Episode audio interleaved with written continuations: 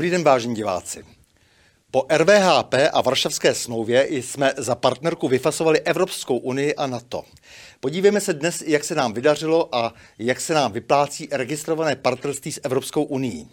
Už před naším vstupem do EU v roce 4 jsme přizpůsobili naše zákonodárství požadavkům Evropské unie. A pak to byly až stovky norem ročně, že jsme potichoučku bez velkého zájmu veřejnosti takzvaně implementovali do našeho právního řádu a chtěli, si, chtěli se po nás peníze a za odměnu jsme zase peníze dostávali, ale jen na to, co se líbilo eurokomisariátu. Jaká je vlastně reálná bilance tohoto prapodivného vztahu? Jak zhoubná je tato koloniální dotační politika a jak ovlivňuje naší současnou mizérii? To jsou otázky pro pravidelného hosta pořadu, o čem se mlčí, národohospodáře Miroslava Ševčíka.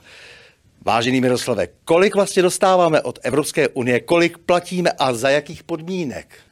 Vážený pane Stanislave, vy jste tam zmínil registrované partnerství. Kdyby to bylo partnerství, tak eh, bych proti tomu nic neměl, ale ono je to registrované vazalství. My Otroctví. jsme vazalové, ano, někteří říkají, že dokonce se můžeme stát otroky Evropské unie a musím říct, že to, co se děje v současné době, v poslední dekádě, na půdě Evropské unie, tak daleko, ale daleko přesahuje regulace a centrálně administrativně, direktivně, státně stranicko-byrokraticky řízené tehdejší RVHP.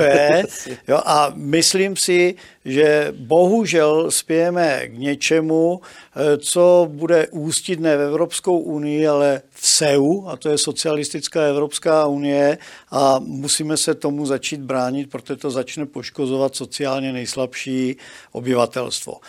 Eh, abych se vrátil té vaší původní otázce. Ano, zdánlivě se zdá, že eh, my jako Česká republika vyděláváme na tom vazalství Evropské unie, ale to jenom zdánlivě, jo, protože my odevzdáváme čisté peníze do Evropské unie a Evropská unie, respektive jejich administrativa, kurativa, Bůh ví co dalšího, nám blahoskloně dovolují čerpat na některé programy peníze.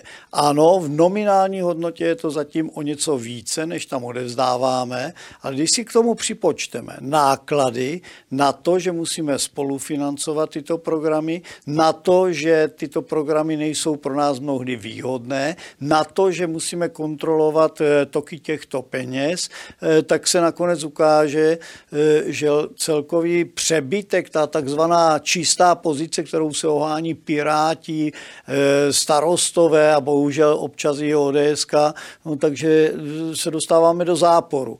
Eh, za Eh, tu stávající dobu, dá se říci 18 let, eh, se vykazuje oficiálně, že jsme dostali něco přes 900 miliard navíc. Není tomu ale ve skutečnosti tolik, protože kdyby jsme si spočítali jenom ty průměrné náklady spojené s tím, že tady musíme mít úředníky, kteří to kontrolují a kteří se platí zase z našich daní, z našeho rozpočtu, tak zjistíme, i kdyby byl jenom velmi, velmi takový střídmý, tak i kdyby jsme měli za celé všechny ty kraje, za centrální organizace, za instituce, které dostávají tyto dotace, eh, tak eh, ne, kdybych počítal jenom necelých 10 tisíc eh, zaměstnanců, kteří by měli jenom z hrubého 40 tisíc, což mají mnohdy více, a kdyby to pobírali po 12 měsíců, tak je to téměř 5 miliard ročně jenom na těch administrativních nákladech.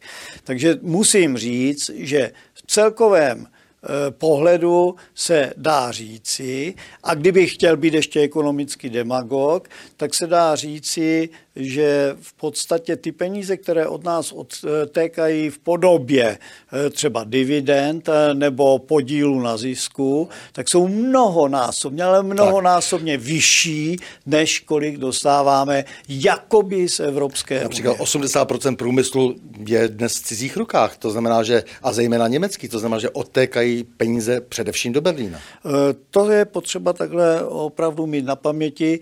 My víme, že se tak děje v jednotlivých jednotlivých letech a když budu zase velmi střídmý mezi 200 až 350 miliardami a kdybychom si to vynásobili jenom deseti lety, tak zjistíme, že jsme odvedli tady těmto německým, eh, eh, jak si dalo by se říci, desperátům třikrát více, než kolik činí ta čistá, jakoby čistá pozice. To je první věc. Druhá věc, co je nutné ale říct, a e, to si mnohdy lidé neuvědomují, že cena je základní informací jak pro ekonomii, tak pro ekonomiku. Ekonomii jako vědeckou disciplínu, ekonomiku jako hospodářskou politiku pro fungování firem.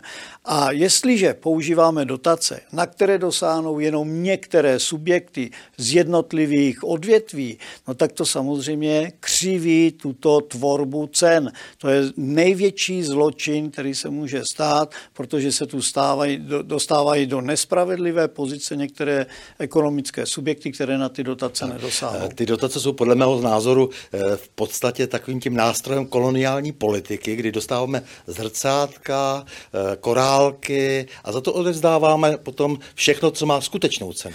Ano, koloniální jste řekl správně, my jsme to znali pod pojmem socialistické a komunistické. Takže ano, Evropská unie stávající buduje tady komunistickou společnost, kde budou se mít dobře ti, kteří budou mít dobré kontakty na eh, politický establishment eurohujerské eh, administrativy a kteří budou dostávat tyto finanční prostředky na úkor těch, kteří tvoří ty hodnoty a kterým se tyto finanční prostředky prostřednictvím daňového systému budou odebírat. No Takže těch eurounijních peněz vlastně se podporují i ti, kteří ničí potom ideologicky naší zemi. To znamená, znamená ty slavné neziskovky, ziskovky. Vážený pane Stanto, nejenom ideologicky, ale i ekonomicky, protože Green Deal není nic jiného než zase přerozdělovací proces. Ten přerozdělovací proces může být smrtící právě pro ty, kteří tvoří nejvíc těch hodnot, ale kteří dostávají z toho přerozdělovacího procesu méně, než by si zasloužili. Tak. Takže dotace je ekonomický zločin. Téhle věci budeme pokračovat určitě, eh, protože my musíme vědět, co nás stojí členství v Evropské unii na těle i na duchu. Výborně. Jenom v loňském roce jsme odvedli 58,55 miliardy korun do rozpočtu Evropské unie, aby si to lidé dovedli trošku představit. Dobře. Děkuji, milí Miroslave, za rozhovor a s vámi, vážení diváci, se těším na další pokračování cyklu O čem se mlčí. Mějte se fajn.